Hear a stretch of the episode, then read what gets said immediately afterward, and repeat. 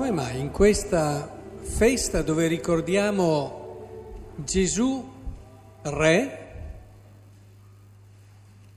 c'è un brano di Vangelo che ci parla di Gesù che sta per essere ucciso davanti a Pilato, debole, fragile, povero. È un po' diverso dalla logica che abbiamo di solito noi, no? Il re è quello bello, potente, che decide lui degli altri. Qui invece abbiamo un re un po' diverso. Allora facciamo una prova a vedere se siete bravi in grammatica. Allora diciamo, se io dico amo è voce del verbo amare, brave, e, però c'era un vescovo che ragionava con un'altra grammatica, un vescovo che diventerà santo si chiamava Tonino Bello. Lui diceva amare, voce del verbo morire. Bisogna che lo comprendiamo, così capiamo anche il perché ha messo quel Vangelo lì. Allora, o oh, magari all'insegnante non andate a dire così quando ve lo chiede, se però è intelligente e un po' aperta capisce, non vi dà un 4 anzi. se capisce il significato. Ora, la cosa che vorrei invece approfondire con voi, questo legame che c'è tra re, amore e morire. Effettivamente nella vita ce ne rendiamo conto giorno dopo giorno. Se non siamo disposti a morire non arriveremo mai all'amore se non arriveremo mai all'amore, difficilmente potremo essere re nel senso più bello del termine, padroni di noi stessi, capaci di diffondere intorno a noi bellezza, gioia e senso di pienezza.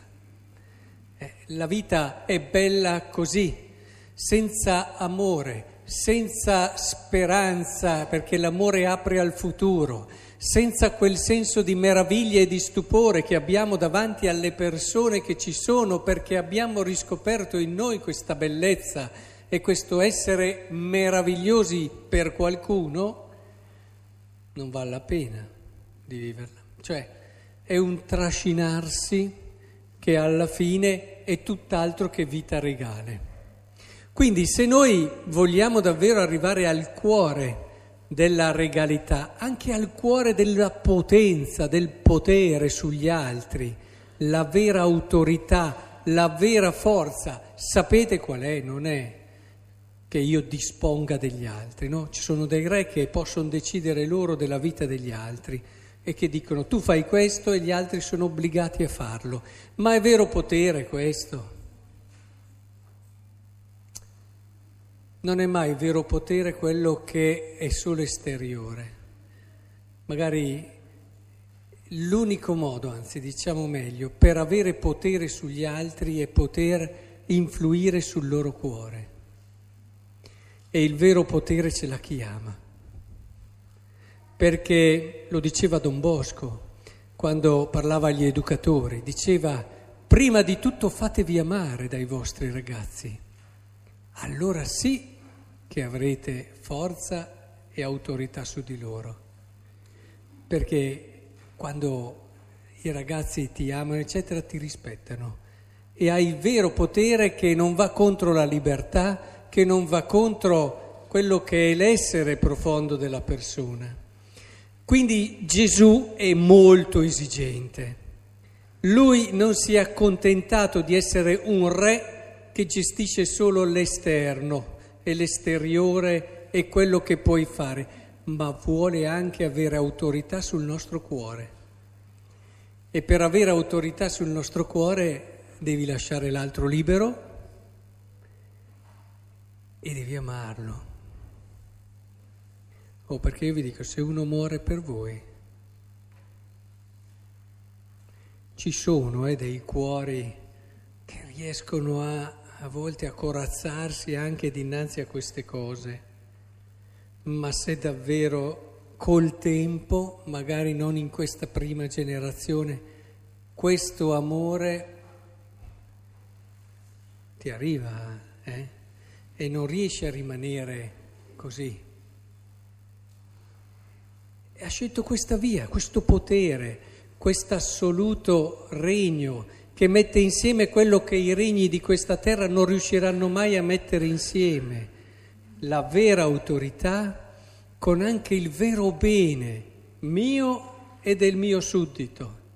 Anzi, far consistere la mia autorità e il mio vero bene nel cercare il bene e la gioia del mio suddito. Perché questa è l'unica logica che può funzionare, anche dal punto di vista economico. Eh? Quelle aziende dove si lavora così sono aziende che hanno futuro. Le altre possono avere un futuro qui immediato perché magari fanno anche profitti, ma il vero futuro lo si ha quando ci si coinvolge gli uni con gli altri e ci si promuove gli uni con gli altri. Pensate questa logica applicata al matrimonio, no?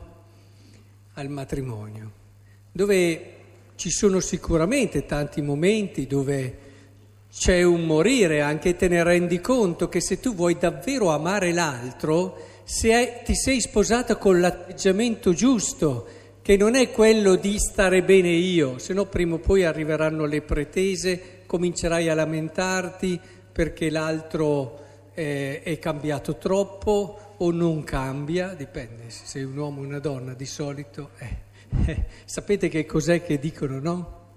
Poi non è sempre così vero, però che c'è la donna che sposa l'uomo pensando di cambiarlo e l'uomo non cambia. E invece c'è l'uomo che sposa la donna sperando che non cambi, invece la donna cambia e come nel tempo e si rinnova. Non è proprio così, anche se ha un fondo di verità, un fondo di verità. Ma sono sbagliati tutti e due se non pongono dietro un'idea. Noi ci sposiamo per costruire insieme quel capolavoro che è l'amore e io non riesco ad amare se non esco esco. Non è l'amore esoterico, come pensano alcuni, cioè a, a tutto sentimento stiamo bene, come, ma è, è un esodo. È diverso dall'esoterico, le, le, l'esodo dell'uscire l'esodo dell'uscire da se stessi. Mi sposo perché grazie a te in tante situazioni io sperimenterò l'amore in 360 gradi, che è anche un uscire da se stessi, perché noi ce la raccontiamo, ma quando abbiamo la quotidianità, quando abbiamo la quotidianità, nelle situazioni, la quotidianità dicono che è un killer eh, per l'amore, quando dopo i momenti iniziali ci si comincia a dover confrontare con tante situazioni, necessità, difficoltà, eh, ma anche proprio legate ai figli che crescono, ti fanno perdere la notte, ti fanno situazioni di lavoro che ti angosciano e c'è a volte da quadrare tante cose, non riesci neanche a trovare i tempi per stare col tuo partner perché ci sono sempre cose da correre, metteteci tutto quello che volete. E, e nel correre, correre, correre, alla fine ti chiedi ma io ce l'ho ancora ben chiaro perché ho fatto questa scelta. Se poi arrivate a quando poi escono di casa i figli, eccetera, che ci si guarda negli occhi e si dice adesso, adesso che non c'è più tutta questa cosa, io perché ti ho sposato te? E si ritorna a cercare di capire quello che era all'origine, allora lì ci si ricorda che se ci siamo sposati nella prospettiva giusta, ci siamo sposati per arrivare a quell'estasi dell'amore che è un uscire da sé, il nome stesso ce lo richiama. Se uno non ha, eh, diceva un autore, non osa morire, per riprendere il vescovo, difficilmente arriverà all'amore. Ed è una cosa che non sempre abbiamo ben chiara, ma questa è gioia, anche perché se entriamo in questa prospettiva Se sono in una prospettiva, chiamiamola esoterica, per tenere il termine di prima, arriva una difficoltà, io naufrago, vado in crisi e non ci salto fuori. Mi chiudo su quella difficoltà, arrivano fuori mille pretese, comincio a vedere tutta la realtà in modo eh, che parte da questo limite e questo tira con sé tutto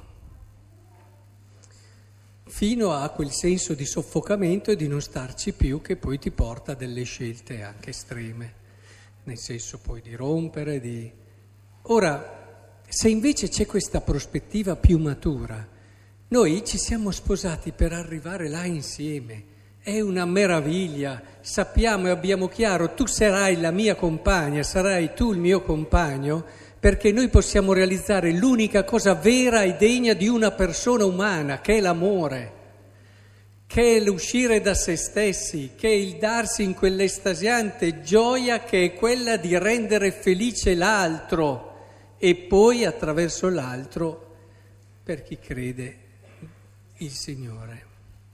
Ora, se questo è vero, pensate che respiro. Arriva la crisi, non ti chiudi lì ma hai un atteggiamento diverso, cominci a intravedere cosa ci può stare oltre, cominci a vedere come anche questo momento difficile è l'opportunità preziosa per riscoprire meglio te stesso, per capire meglio l'altro e capire soprattutto meglio cosa voglia dire amare. E allora è lì che tu come... Ricordate questo ragazzi, cioè, voi leggete i cinesi? non in cinese, eh, perché li hanno anche tradotti, perché in cinese non ci riesco neanch'io. Ci sono dei proverbi cinesi, ci sono una saggezza cinese che a me piace molto. E uno di quei proverbi che penso saprete perché è molto famoso dice che quando arriva il vento del cambiamento c'è chi costruisce muri e c'è chi costruisce mulini a vento. Questo succede anche con le crisi. Se c'è questo spirito che desidera davvero, tu capisci che quella crisi lì è un'opportunità enorme, non è l'occasione per tirare su un muro e per lamentarsi, ma diventa davvero un'opportunità preziosa, ma ci vuole questo atteggiamento. Allora forse aveva ragione quel vescovo là a dire che amore, voce del verbo morire. Chiediamo allora al Signore di darci questa esperienza profonda, vera, perché possiamo divent- dell'amore, perché possiamo diventare realmente re della nostra vita. È un modo di dire popolare, è contento come un re. No? Ecco, vi auguro davvero questa gioia, questa è la vera regalità, essere contenti della vostra vita, con quel senso di bellezza e di pienezza che solo nell'amore ci potrà essere.